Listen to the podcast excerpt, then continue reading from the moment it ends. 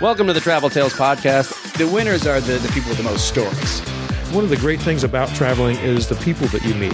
I've slept in bus stations, like yeah. I've slept on people's floors. And it's already on fire, and then there's just a gigantic, huge explosion, like out of a Hollywood movie. It's not right or wrong, it's just different. We hired like ten Chinese prostitutes to come be our audience. We were kidnapped by nuns in Puerto Rico. Not a good idea to be high when you're packing. You forget a lot of stuff. I got swine flu. By the time you've lived through it, it's just a good story. Hey, everybody. Welcome to the Travel Tales Podcast. I'm your host, Mike Siegel. Thanks for listening. My guest today is Rob Paravonian. Before we get to Rob, some announcements I need to make, and that is our website is travel tales podcast dot com. Go there. You can see some stories that I've written, some stories that guests have written. You can see photos of the guests. You can see links to their social media. You can see links to our social media. And by social media, I mean, of course, Travel Tales Podcast on Instagram, Travel Tales Pod on Twitter. There's links to our Facebook page, to YouTube, and links to Stitcher Radio and iTunes, where you can subscribe to the show for free. And as always, I ask, if you're on one of those platforms, please give us a nice rating. That helps more people find the show, because it boosts our presence, and that's always a cool thing to do. So if you could do it, I'd appreciate that. If you want to write me and think you'd be good for the show, or maybe you know somebody would be good for the show, or maybe you just want to say nice things, you can write me at TravelTalesPodcast at gmail dot com. That's TravelTalesPodcast at gmail dot com. Okay, Rob Paravonian. It's always good to see Rob. Rob is my old roommate from New York. He's still in Brooklyn, still keeping it real, still in the hood. Rob is a comedian slash musician, and he was out in L A for a week and crashed on my couch. And as payment, I forced him to do a podcast. This is Rob's second time on the show. He did it a number of years ago. He's been on the road performing comedy many, many years, like myself. And like myself, he just started doing cruise ships. So he's uh, done a few ships on Disney, which I've never done, so that fascinated me about the uh, Disney cruise experience. But we also talk about the road and also New York. We talked a little bit about that as well. Rob's a great guy. If you get a chance to see him live, he's uh, an original act. You know, he writes original songs, and uh, he's a funny guy, and he's a he's a likable man. So if you can get a chance to see him, you want to find his schedule, you Google Rob P. Rocks, because everybody uh, misspells his name. uh, that's why he was smart to get Rob P. Rocks. But follow him, and we'll have links to all his sites on travel tales podcast dot com as well. So without further ado, please enjoy my conversation with Rob Paravonian. She's slumming. She's everything. She's slumming. Everyone can see. Slumming. She tries something new. She couldn't backpack through Europe, so I'll have to do. Welcome, Rob Paravonian, to the Travel Tales Podcast. Welcome back. You did yes. one of these before years ago. A few years ago. A few, half a dozen, I don't know. Yeah, too lazy to look it up to see what it was. But I know it was a while ago. You were in your old house. That's right. And I know I haven't been out to Los Angeles in five years, so it was at least five years ago. Other than where I'm living, has L A changed in any way that you've noticed?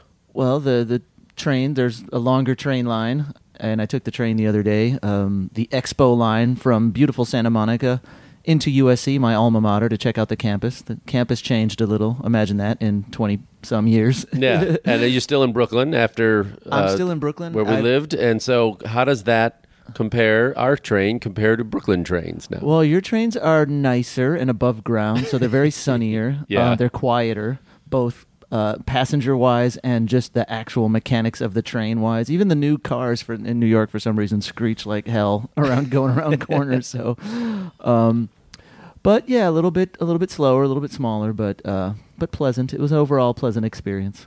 How? Uh, when was the last time you were here? Five years? Yeah, it was November of twenty thirteen. Oh my gosh! I believe. Yeah, it was a long time. And you've been in Brooklyn the whole time. Um. Well, I've traveled. Yeah, I know. but I know. I, I that's where my home has been. Yeah, I've moved to Brooklyn in ninety-six, and I am. St- That is still my permanent residence. Yeah. Well, let's catch up. Okay. All right. First of all, tell the people. Uh, Who you are, what uh, you're a comedian, yeah. we know that, and a musician.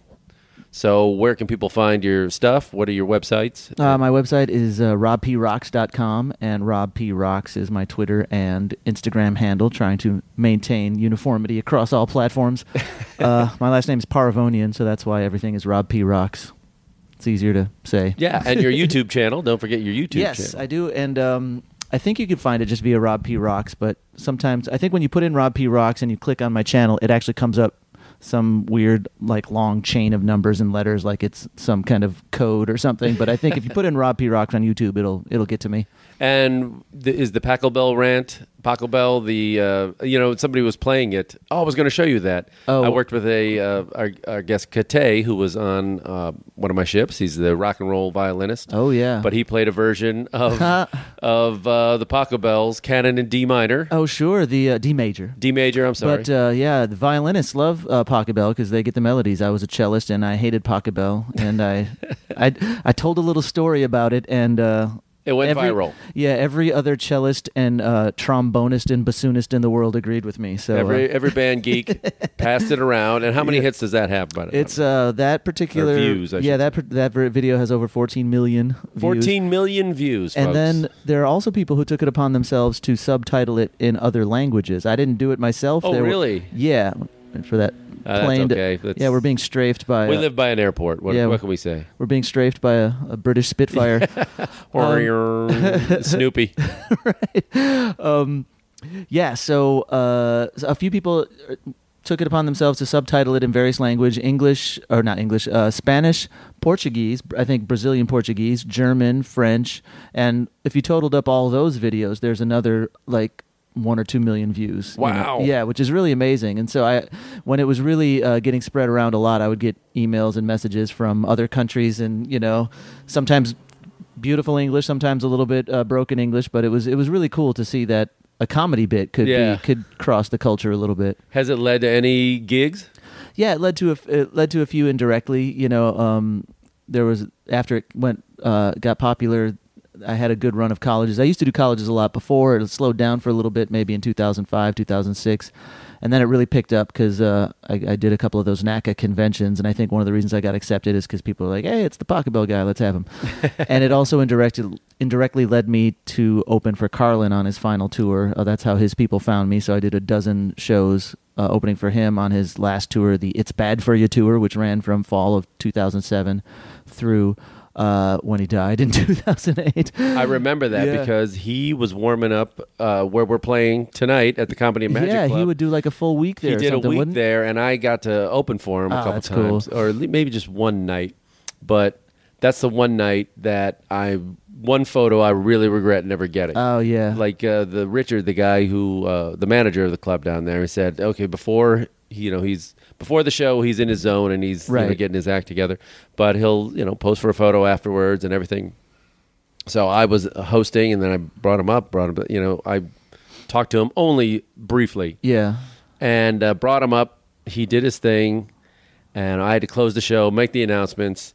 And on my way out, you know, I started talking to some people and stuff. And I don't know what made me assume that he was going to hang around. Yeah. Uh, but by the time I got backstage, he was gone. Yeah. And so I was like... Oh, he might have been gone by before you were finishing your closing announcements. Yeah, he like, might he have. He bolted, like, after even the theater shows because, uh, you know, he was like seventy, seventy-one. Yeah. Yeah. But I, I really regret that and not uh, at least talking to him a little bit just because yeah. he was so huge in my life, you know, yeah. growing up. But... How was he to work with? Oh, it was great. I I didn't get a photo with him until about my fifth or sixth show. You know, that was, uh, I didn't, you know, I wanted to be very professional. I wanted to, you know, yeah. just do my job. And then nerd was, out. Yeah, it was about the fifth or sixth show. But the very first show I did with him was kind of last minute. I was scheduled to uh, open three uh, different uh, dates for him in November of two thousand seven. But it was around August. I got a call on a Saturday afternoon or Saturday morning. And it was Carlin's manager. And they're like, uh, we're up in New Hampshire tonight, and our regular opening act is stuck, you know, weather. He's stuck in Chicago at O'Hare. Can you get up to New Hampshire? And I looked, you know, it was about a five-hour drive. I'm like, well, I'll get in the car and try. So I, wow. dro- so I drove up there. So it was kind of good because I didn't have time to really get too nervous about it, but I remember going up there, and my car had no A C at the time. Oh, why would it? Uh, Why would you have A C and be comfortable? Right. Well, I did most of my gigs at the, during the school year. Sure, and, um, yeah. Anyway. Yeah. So I remember taking a change of clothes, and you know, I, I got there early so I can get to the green room and you know get unsweaty. and uh, oh. and so I heard him come in. Uh, you know, I met the manager, and then you know he was coming in a separate car from the hotel. And, uh, you know, I heard the manager say down the hall, "Hey, George, I want you to meet our new opening act." I hear him go, "Is that that new Armenian guy you found me?" or something like that. But, yeah, he was really funny. He ri- reminded me of, like, my dad's generation and, like, his friends. And, you know, they were just, like, these gregarious dudes who sort of came up in the came of age in the fifties and had this sort of, like, Rat Pack, backslapping sense yeah. of humor and whatnot. But he's a big music fan, too. He loved jazz. So he liked, you know, we talked music a little bit. Oh, you cool. know? Yeah, it was, it was a great experience. Yeah, nice story. Yeah. So where is the most remote? I think the last time you were here, we talked a lot about your trips to the Middle East. Yeah. You had just come, you did some U S O shows. Yeah, I did Afghanistan. So uh, I did some uh, shows at the main base there, Bagram, and then a few shows in and around Kabul, and then a few smaller bases. So we were near this, uh, I, I don't know the name of the town, but we were in a problem, province called Khost, or K H O S D, so Khost or Khost or something like that. And they were also in a town, a place called Gardez and a place called Orgun. There's all like sort of eastern Afghanistan. And yeah, taking, we took Chinooks to a couple of them and Blackhawks to a couple other. We were at some of these, they call them F O Bs or forward operations bases or something mm-hmm. like that. It's F O B is the acronym. And uh, we played some that only had maybe two hundred people max at them, and they were, I think it was because the other comic and I weren't big names and whatnot, so those was like, yeah, we could send it. But it was cool because the people at the small bases were like, you know, we don't get much entertainment here because we're just such a small base. So it was, it was, it was a great experience. It was cool. Did you get to fire any guns? No, we asked a few times, but yeah. that was not, that was, uh, they, they probably better that they didn't let us do that. Did you hear any guns firing? Yeah, there was one base uh, that was uh, the furthest east that we were at, and you could hear them, the gun, the howitzers or whatever they actually were, were sort of up in the mountains a little bit, not right on the base that we were at. But it was like sort of this weird thumping sound, and you could sort of feel the concussion a little bit. They were far enough away that didn't wasn't strong, but you'd hear just like little thump, thump, thump, and they're like, oh yeah, there did some fire up into the mountains. So that was that was weird to hear, you know. Did you get a chance to go into like the towns and see people? One time we did, and I'm still amazed that they let us do that. Yeah. Because uh, we were at this one base. It was one of the, maybe the seventh or eighth day out of ten that, or ten or twelve that we were there. In Afghanistan. Yeah. And uh, this, this uh, the commander of this base was really like, man, he was selling the whole operation. Like he was, by that I mean he was like promoting, and he was like a, a you know, talking up the goodness of the operation, and he even had a slideshow for us, and he was just like a politician, like the mayor of a town would, you know, right. like, come to, you know, here's what we're doing, we're doing all these great things. And so the other comic asked him, is like, we, you know, we've been on base the whole time, we've, you know, all the different bases, we haven't been off base, is there any way we could see the town? There was a town nearby, and he had a patrol going out that day, and he's like, well, if you want, you can go out with the patrol. And it was just um he and I were the two comics, and we had one guy assigned to us as our personal security detail, and that dude was not thrilled about having to go outside the wire, as they call it. But just it was to show around these two goofballs. Yeah, you know, so we went out with, uh, I don't even know what you call the unit. It was about twelve, sixteen guys. Is that a platoon? Is that a, I'm so not know. military. A gaggle? I don't yeah, know. Yeah, we were with a pod of, uh, yeah. we were with a pod of, pod of army guys. And uh, so they, basically they just go around to very diff- various hills and check out spots to see if there's any activity or any uh, evidence of activity in those areas. So we climbed a few hills, and then on the way back we stopped in the town because they like to stop in the town and maybe buy some stuff at the bazaar to, and, and you know, to show their face and like try to be good neighbors, you know. So they go and like, I think they bought a pallet of uh cans of Pepsi, you know, they bought a bunch of Pepsi and a few other things. I bought a hat, um like a felt hat that like was in the style of the locals. And um yeah, it was interesting. And they also had pens and candy to give out.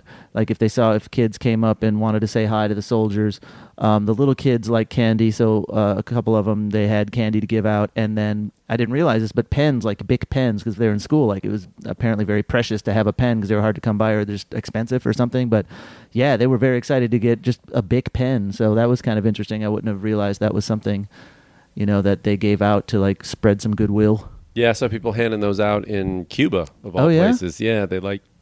And any baseball stuff. Actual oh, baseballs, hats. Oh, really? Yeah, Major League stuff, because they love baseball down yeah, there. Yeah, that's cool. Um, but yeah, any school supplies and things like that is always cool, wanted and needed. So what did you learn about, because we're still there. Yeah. I mean, did it, I don't know what kind of progress anybody's made, or, you know, we could maybe in ten years go back there and play again. Yeah, so I yeah. don't know what's, what did you see happening? Did you see any kind of progress? Well, yeah, but I was there in two thousand five, so That's, I mean, oh, oh. so we we'd only been there. Has it been that long? Yeah, we, we went in right away. So like we had troops there in two thousand one, and a big. What what struck me was that, especially at uh, Bagram, there were uh, there were lots of different countries represented. There were two main uh, groups of of of military units there. There was um, there was the. Uh, the coalition that was actually doing some fighting against the Taliban, doing the fighting against mm-hmm. the Taliban. And then it was there was one called I S A F, which was like the International International Security and Assistance Force.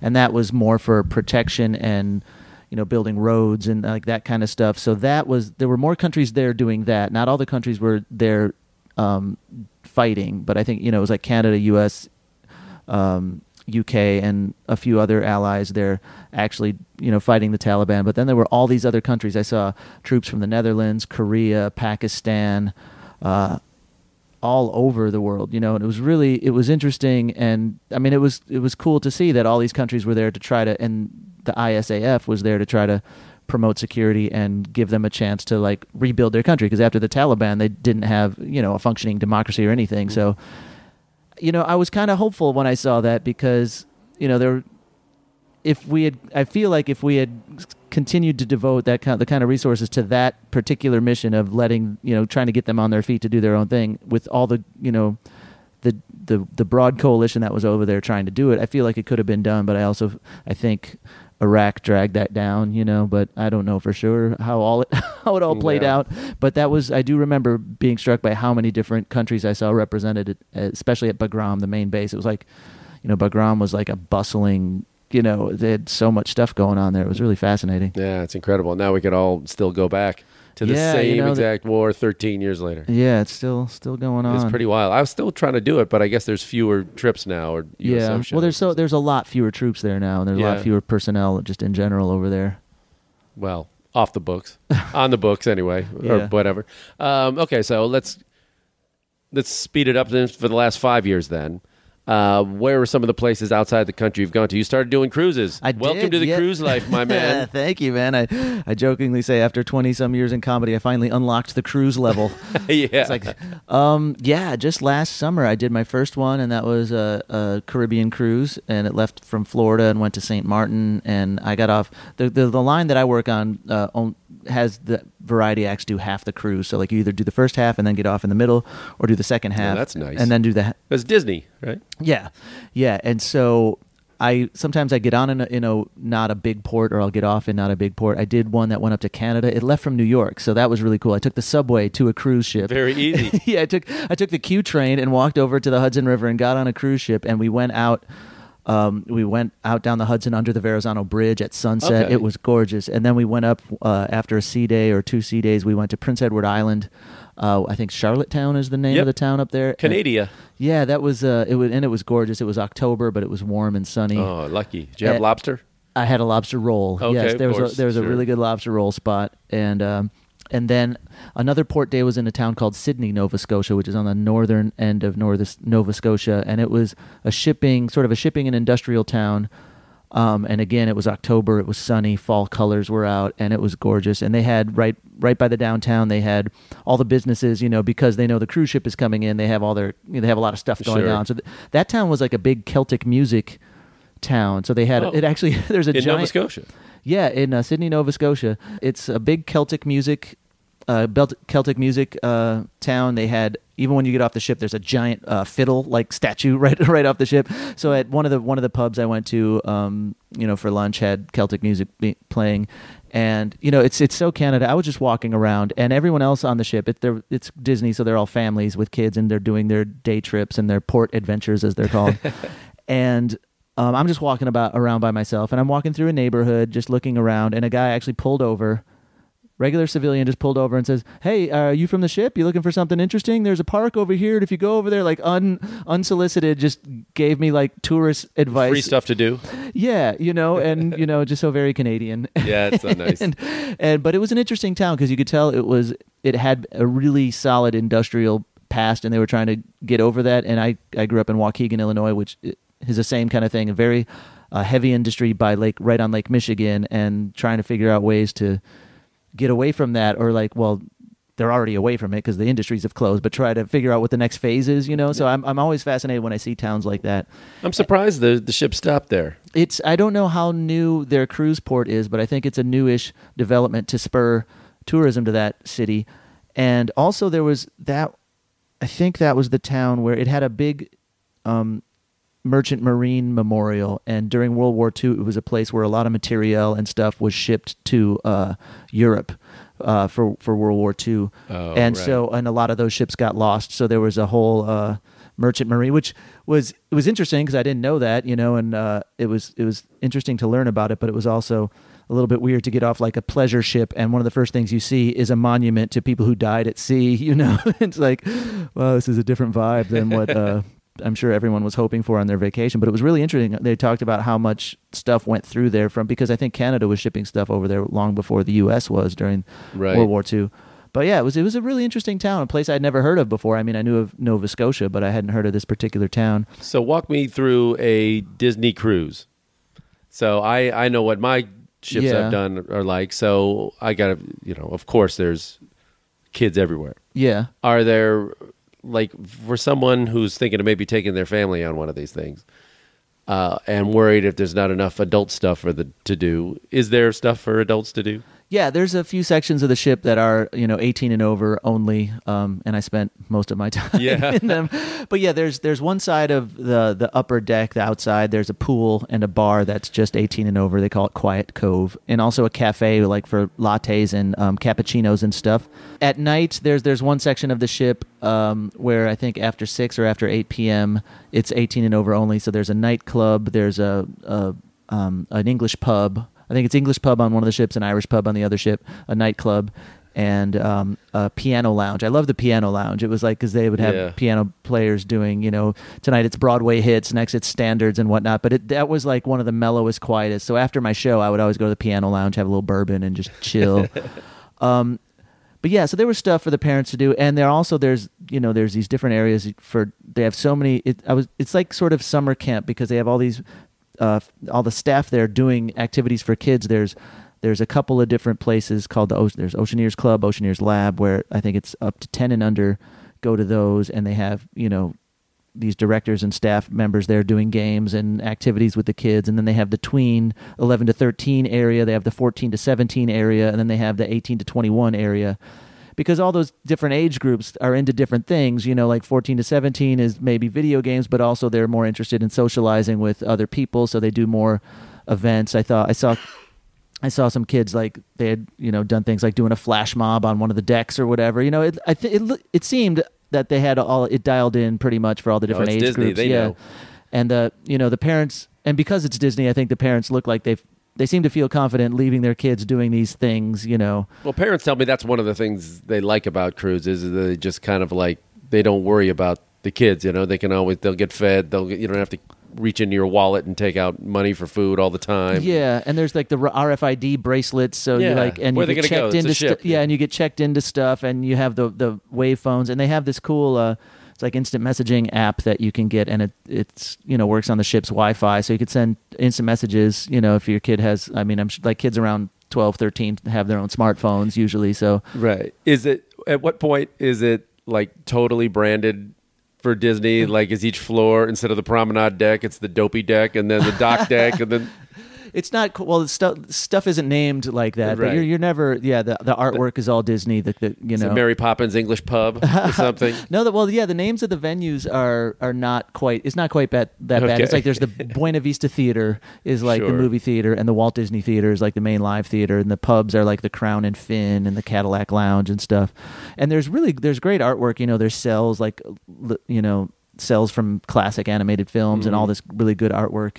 Um, yeah, it's not quite so bad, um, or it's not quite so Disney-fied. Char- charactery. Yeah, it's not. It it's it feels way more class. It feels classier than like a theme park. You know, it's, yeah. it's the ships are nice. I mean, they're they're clean and they're built well. Like the uh, I think one of the ships I was on had dry docked recently, where they just redid the whole thing. Like re- and it's you know, the the rooms are nice, you know, the cabinets, like even like, uh, who is it? One of the other entertainers I was working with said her husband is a carpenter and just was fascinated with the fit and finish of the cabinetry. You know, he's like, this is really well done. Oh, wow, that's good. So, yeah, it, it's dialed in. They, uh, they, I mean, and I think, I think it's, you know, it's a little bit more expensive than other cruise lines from what I hear, but it's, I, it looks like it's, it's worth it, you know, because yeah, the, the ship is really clean. The food was good. Like I re- like I ate in the regular guest areas, you know, and the food was very good. Do they have, do they, uh, itchy and scratchy style, they cram fun down your throat?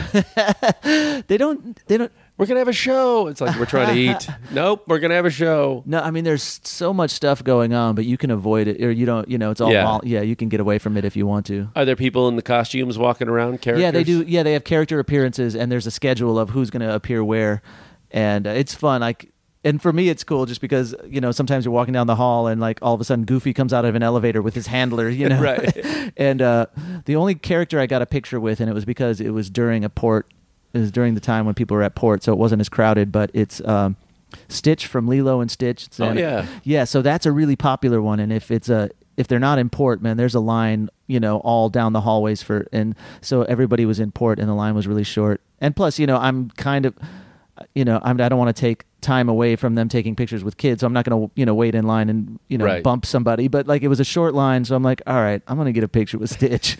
And so that was super exciting. But the the weird thing is, you know, you know, it's, you know, someone who works on the ship is in the costume, so they're probably going to see me elsewhere on the ship. Yeah. It's like, oh, there's the idiot who wanted to take a picture with me, and I have no idea who that is. What a, well, what about the performance part of it? I know how clean I have to be on the, yeah, other lines, and I got to imagine Disney's even probably the cleanest, yeah, of all them, and so you have to do a, ki- a separate kids show, and you have an, well, adult show, a family show, and an adult show. Yeah, they both have to be really clean. The adult show, you can, um, yeah, I, I don't know. They're both got to be T V friendly, but that's not even. I don't even think you could say that anymore, no, because yeah, T V is so. I did stuff.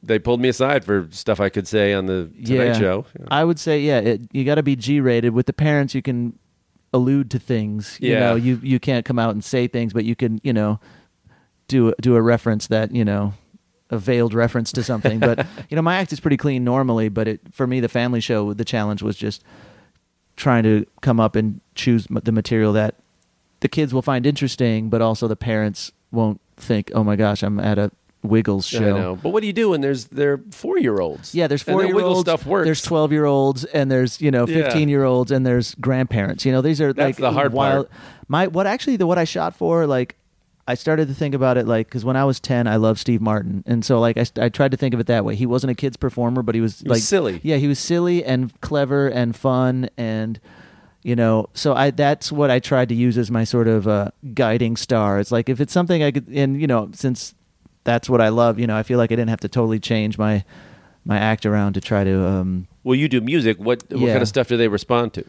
Uh, well, I try to do as much audience participation as possible, like call and response mm. or um, sing-along type stuff, and uh, and I also do some bits about pop music, you know, like what's pop, popular pop songs, and I don't do straight-up parodies usually, but I do like I'll do a verse, maybe a, a verse parody, and or I'll do material. I do a lot of material about sort of analyzing the lyrics of a pop song, and so yeah. if it's a pop song that both the parents and the kids know, that's a fun one that everyone sort of can respond to, which is fun to see. So no Disney songs, no yeah uh, I do uh, I did Frozen uh, anything I, I do I put I I I put uh, Frozen in the Pachelbel rant at the very end of oh, it nice. I, yeah let, or let it go yeah the song let, let it go, go sure. yeah and I do a quick bit about uh, Lion this, King any Lion King stuff uh, no I did a, I referenced Moana though the, that oh, song okay. You're Welcome that The Rock sings. Oh, Moana's great, you gotta oh, watch right. it. I haven't seen it um, but yeah, he has this great song. uh, The Rock plays this demigod named Maui, and uh And he, it's this very sort of brag, braggadocious song about, and it's just called, What Can I Say Except You're Welcome for the Sun, the Moon, and the Wind, you know, and,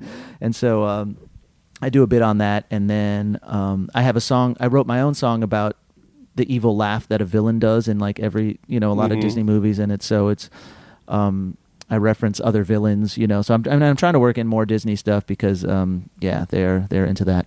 How much of uh, Star Wars stuff is on there now? I mean, now that they there's, own Star Wars, um, there's a fair amount. Um, I haven't. I'm trying to remember if I've seen character appearances of Star Wars, because they also have Marvel, and they definitely have Marvel oh, like superhero yeah. appearances. I've seen Captain America and Black Widow, and one of the ships I did, I think I think it was the Magic. It's definitely the one that I went up to Canada with. They had a Marvel Day at Sea where they had a whole Marvel deck show.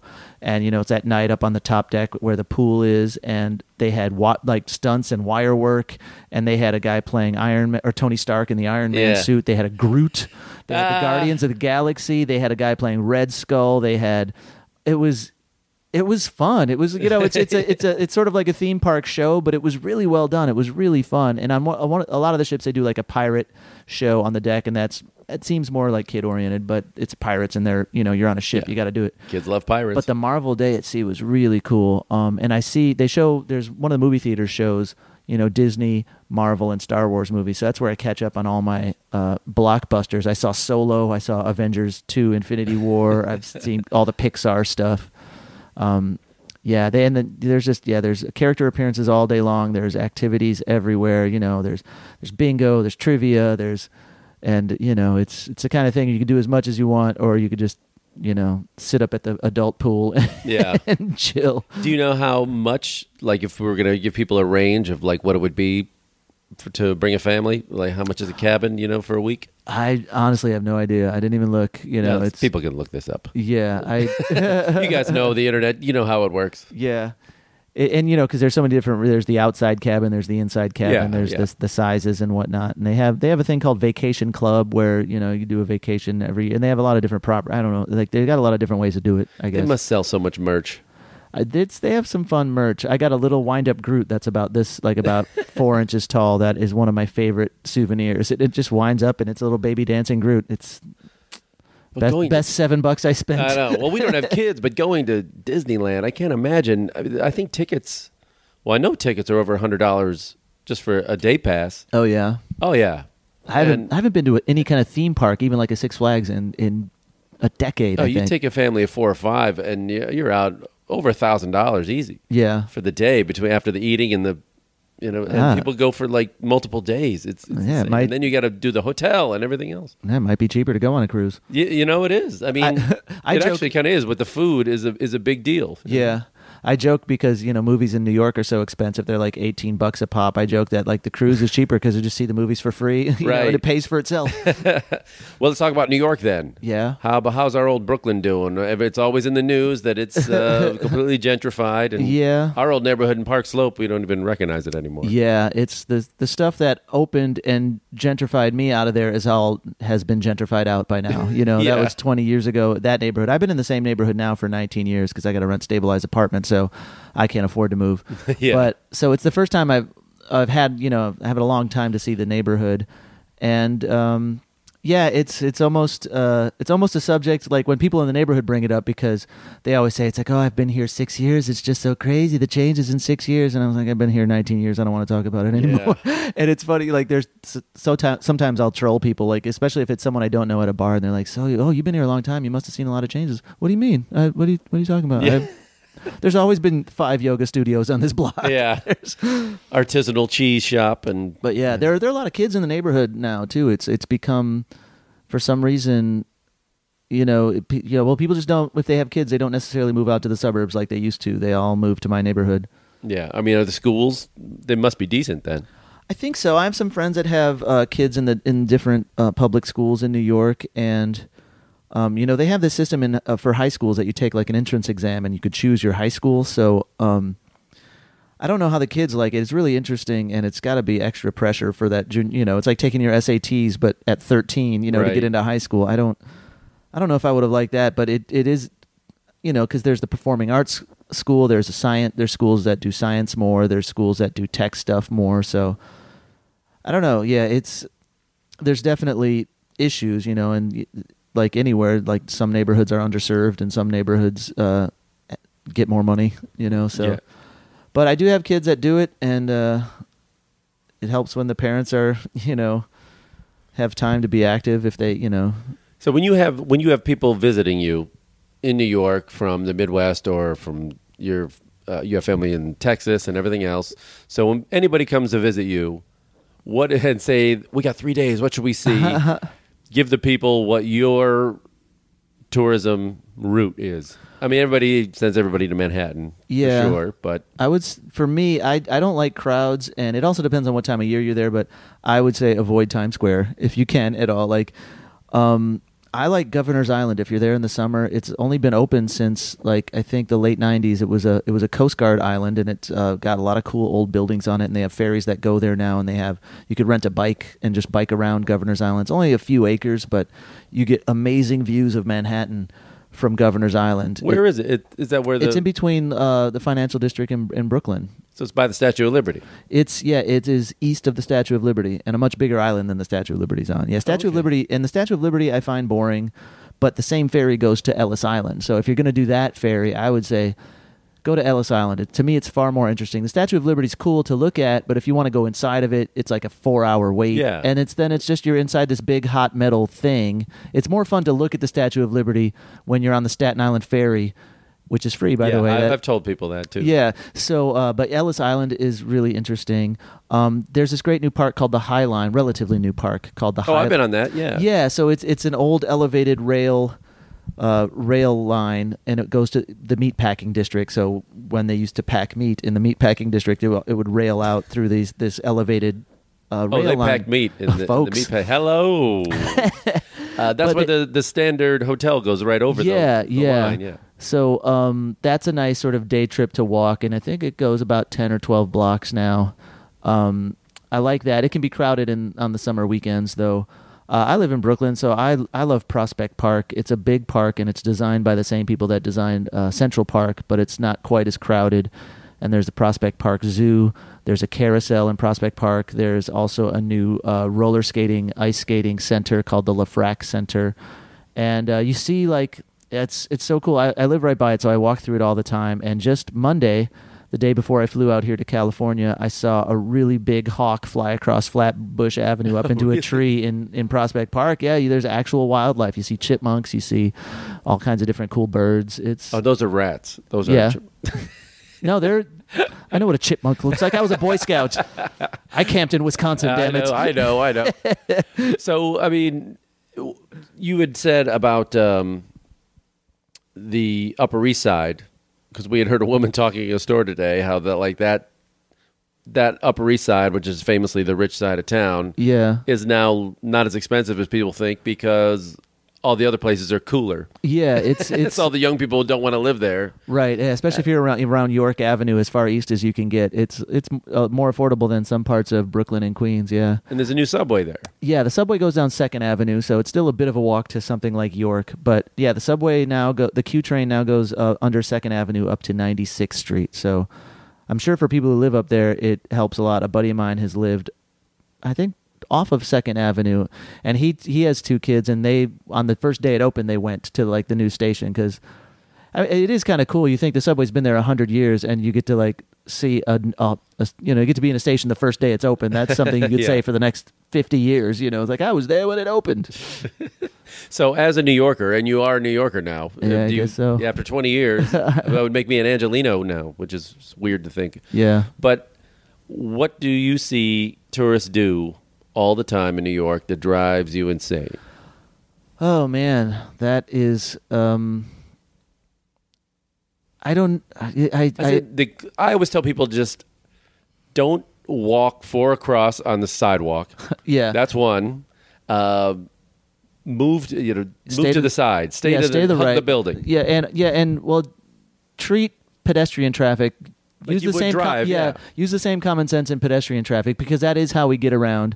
So if you want to stop and look at your phone, don't just stop. Actually look behind you or take a step to the side. yeah. Um, you can't really signal your turns, but you know, at least yeah. yeah, be aware. Like imagine you're biking in two-way traffic. You wouldn't just stop and, you know, type on your phone. Um, so that that's a big one. But you know, th- in the last few years they've closed down some part like in, in Times Square, some chunks of Broadway, and they've made like pedestrian malls in some parts. So that that helps a little bit because if people do want to sort of sit, sit or, you know, stand around and take pictures, you know, Times, I understand Times, Times Square, Square, you, you want to take it, pictures sure. of stuff. So now there's areas to do that. Um, yeah, it's, I, and I avoid the tourist areas as much as I can. So like, I, I understand Broadway shows. You got to, you know, if that's why you're in New York, you got to go see those. Um, I always try to think if I'm walking someplace, okay, that these shows are going to let out. Let me go all the way around. Um, so you, I mean, like I said, I really don't like crowds, so it's, you can't do much about that because it's New York and it's crowded. And um, I always tell people also don't like clog up the uh, like stand at the bottom of an escalator for one. Oh yeah, like.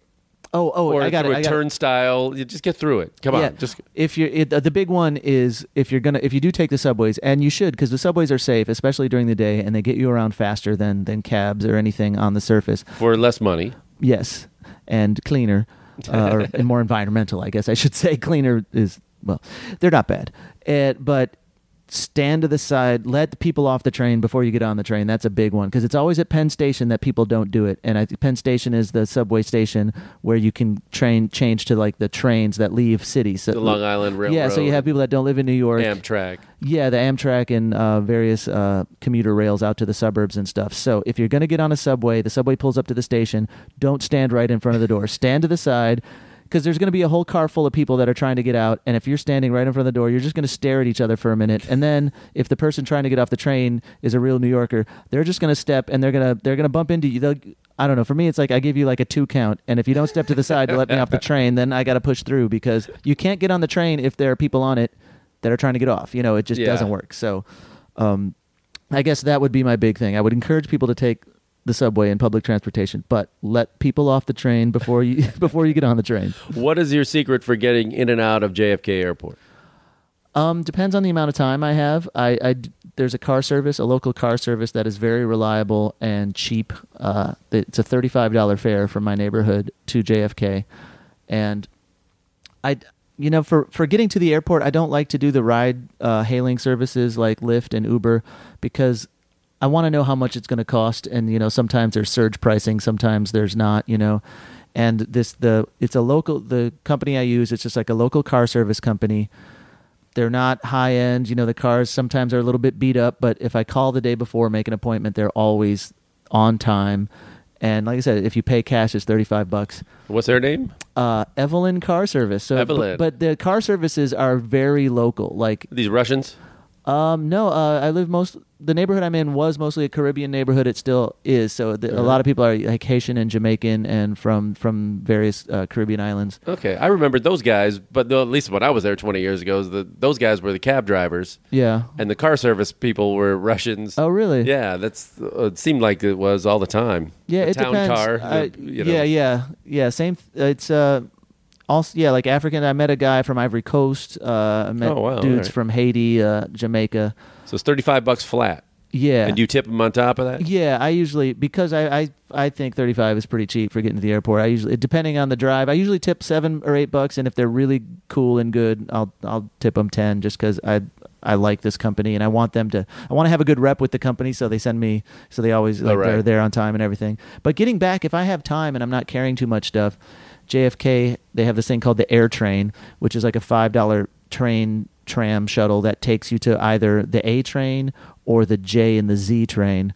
If you're going all the way into Manhattan, though, there's no real way to do it fast. The fastest way is probably to take the A train to... That uh, takes a while still, though. It does, yeah. It'll, ta- it'll take an hour and ten, I think, you know, and yeah. if it's late at night. But like when I came back, I was visiting my mom in Texas, and I got back. My flight was delayed because of uh, thunderstorms, and I got in at like ten o'clock at night.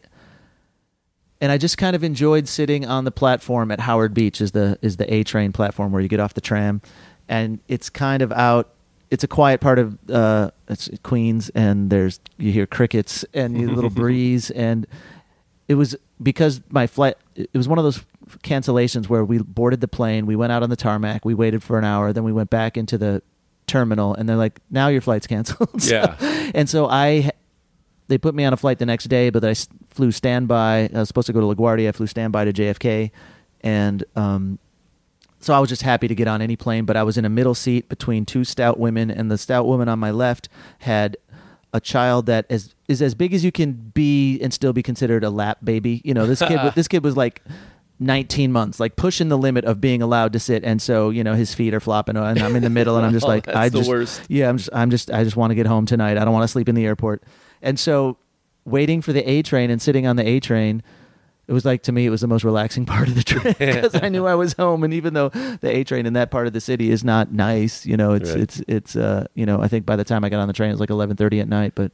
Do you have one Seinfeldian uh, story of trying to get to the airport and uh, missing a flight or getting trapped? Oh, I had one where it was, I there was a really bad snowstorm the day before. And so the streets were really super crowded with snow, and the, the car service didn't come because I called them that morning. I made a mistake, and I didn't make an appointment the night before. And so they weren't coming, and but I was able to flag down a yellow cab, which was a miracle in my neighborhood because I'm, I'm out in Brooklyn, and there's not always yellow cabs, especially at like six in the morning.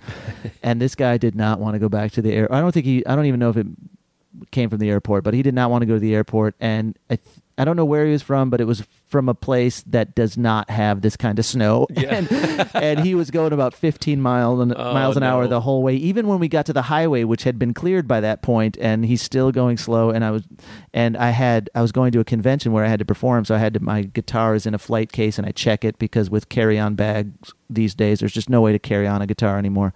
I always I have a good flight case and I check it, but you have to get there forty-five minutes before uh. the flight, or else your your checked luggage doesn't make it. So that's that was the cutoff I was trying to make, and yeah, he finally, you know, he, he was so nervous, and I felt bad for him. He was so nervous, and like I, I, I couldn't, I didn't want to say go faster because it's like it's the snow, and if he's not good at it, yeah. I don't want, you know. But growing up where we grew up, I grew up in northern Illinois, right next to Wisconsin. You know, I'm used to driving through the through the snow, and not that I'm reckless about it, but I.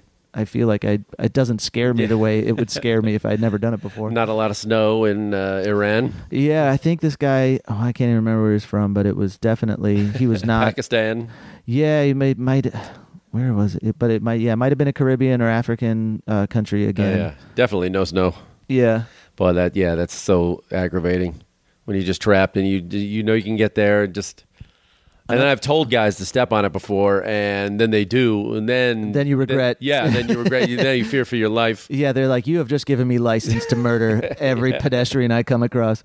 One time, coming back from a show in just Queens, Queens to Brooklyn, it was a, it's also a long trip. I was coming back from a show, and a buddy of mine who lived in my neighborhood came to my show, and so I'm like, ah, jump in the cab with me, I'm, I'm heading back.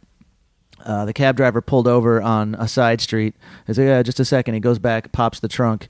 I'm like, oh no, is something wrong with... And I'd sneak a peek back, and then I had to turn away real quick. He's peeing into a bottle. I'm like, oh man! And the other guy didn't know. I didn't know. I was like, do I tell him? Like, we both don't. We both don't need to be grossed out so right now. New York. yeah. How and is? The, oh, go ahead. But then when we got off the out of the car, I was like, did you catch what? It's like hey, little bathroom break in this trunk. Because at first I thought he's not peeing right into his trunk, and then I'm like, no, he's the bottle. Oh boy. Good times. How is um, Uber and Lyft really changed? Like going out in L A, of course, because everybody's got to drive and park, and then yeah. you know it's changed, and it's helped bars and, and stuff. You know, taking the driving element out of it is, is huge here. Yeah, and getting cabs before was impossible. Yeah. You'd have to call them up and wait. Oh, out here, yeah, out here. Um, but I can't see Uber and Lyft changing much in the way of New York. I mean, was there? There must have been heavy blowback from the taxis. Yeah, there was, and but it has changed. Uh, a lot of people take them, and. In New York, you have to have a T L C license, um, not the band, but Taxi and Limousine Commission license. Oh, you can't chase waterfalls? Right. Yeah, they don't want no scrubs. um, so you have to have a T L C uh, license, and you have to have a car that's a T L C car.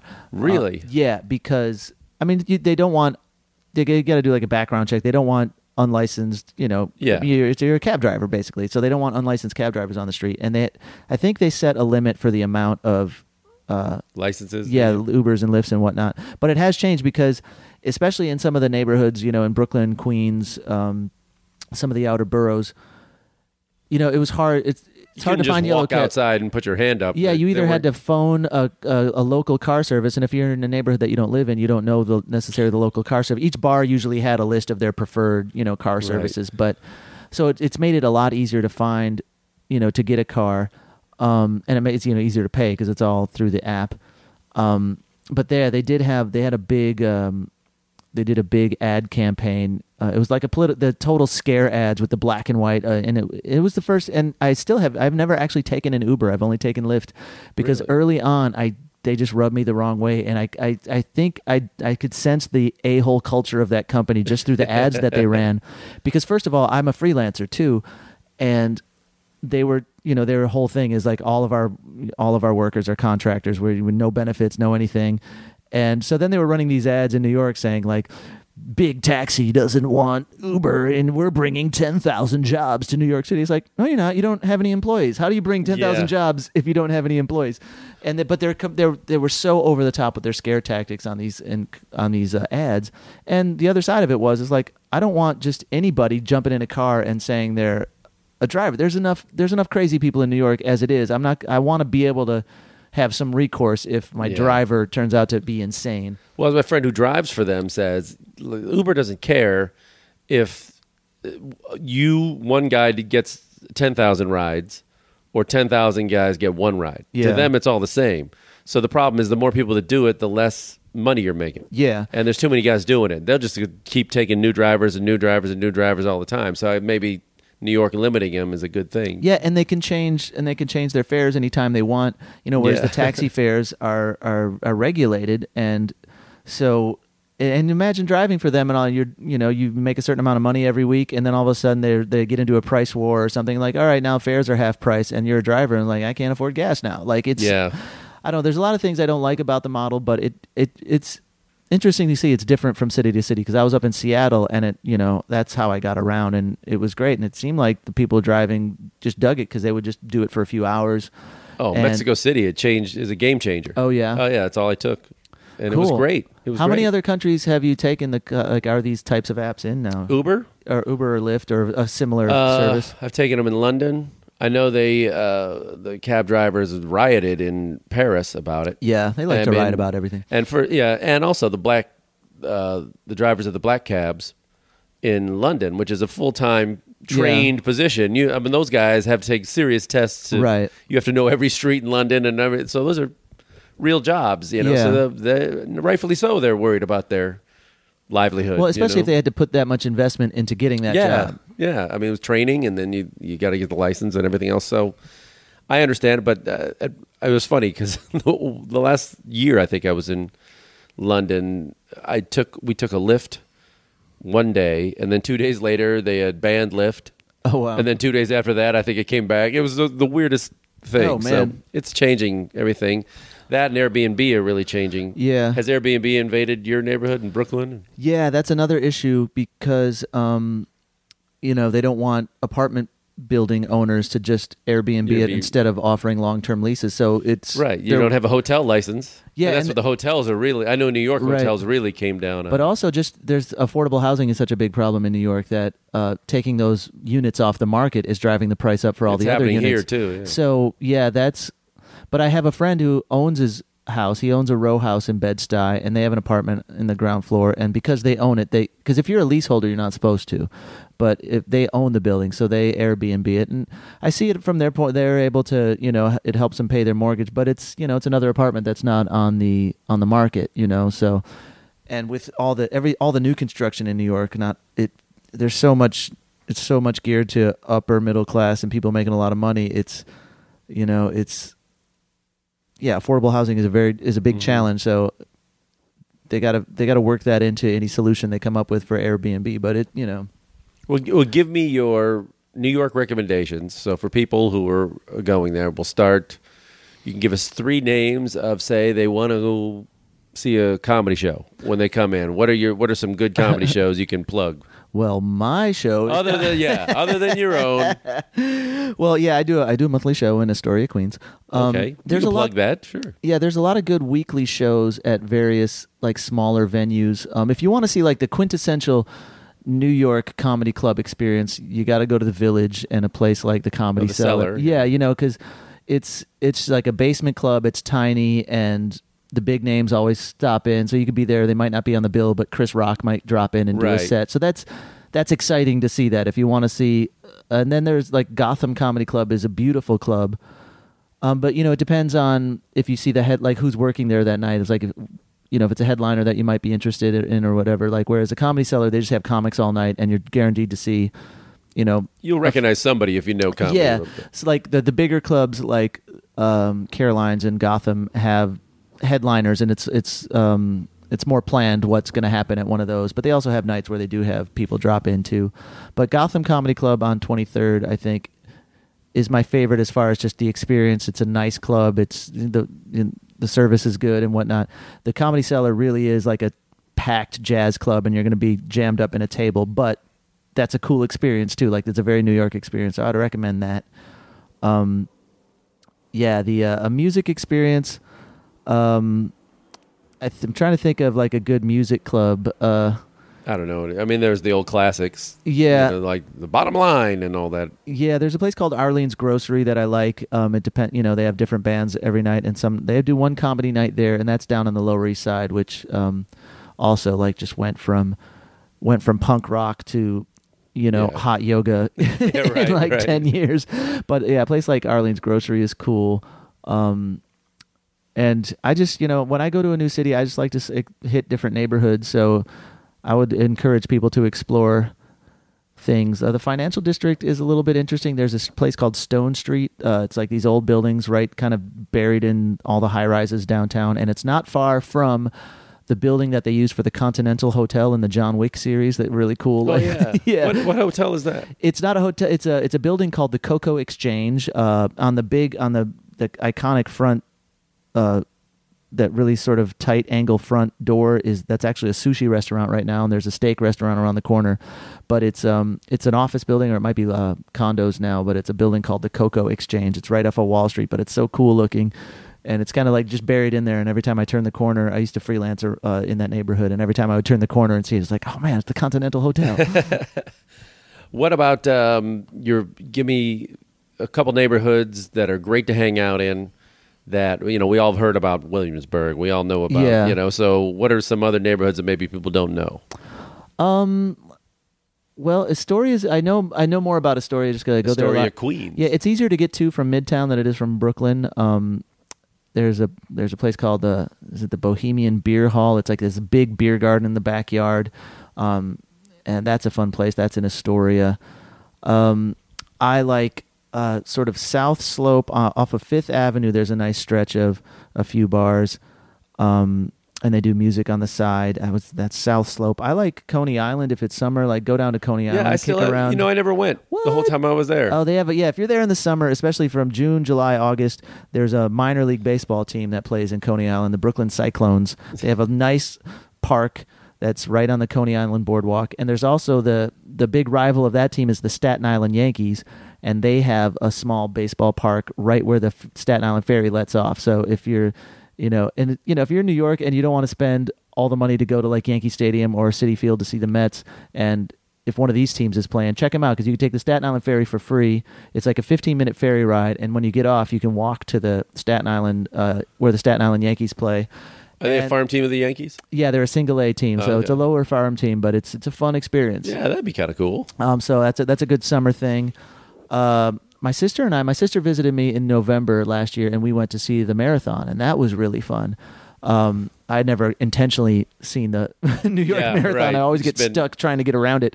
But we went in my, uh, my neighborhood in Brooklyn. Uh, it goes up Lafayette, at the corner of Lafayette and Washington. There's a Baptist church, and uh, for the marathon, they have a gospel choir outside in front of the church on risers in the gospel band. So the people are running by, and you hear this great upbeat music. That was super fun.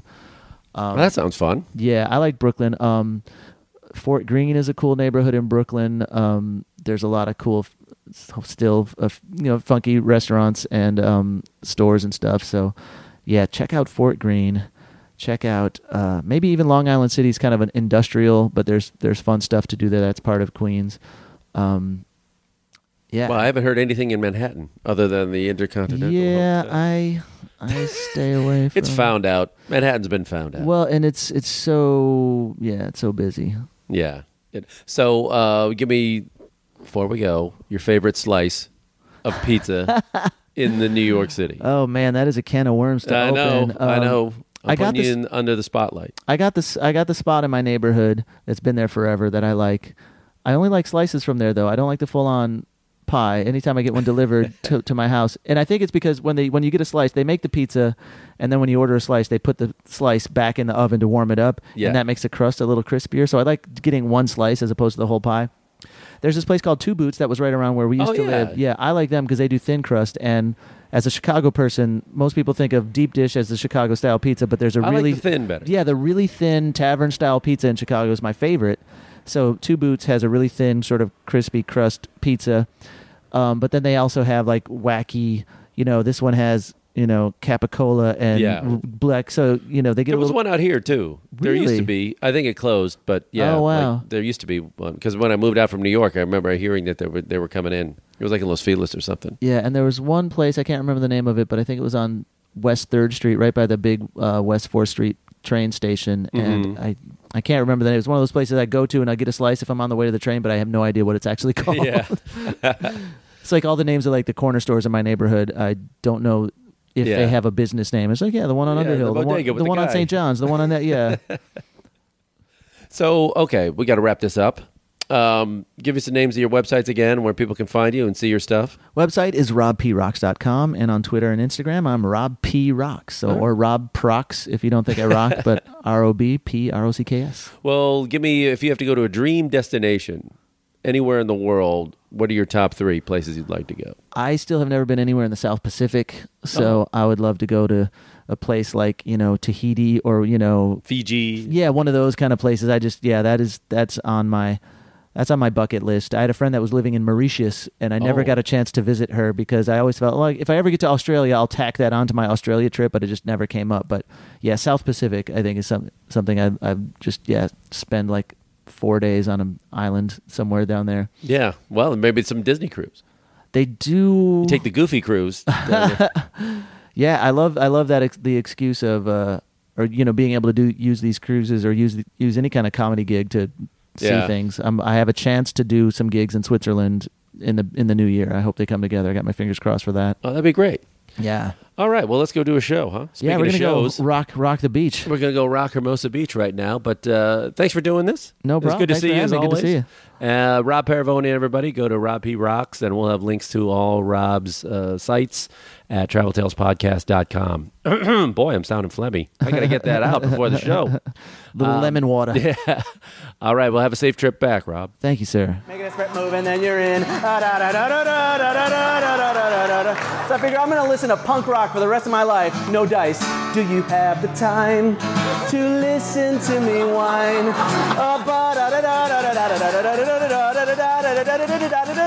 You know I'm getting really bored.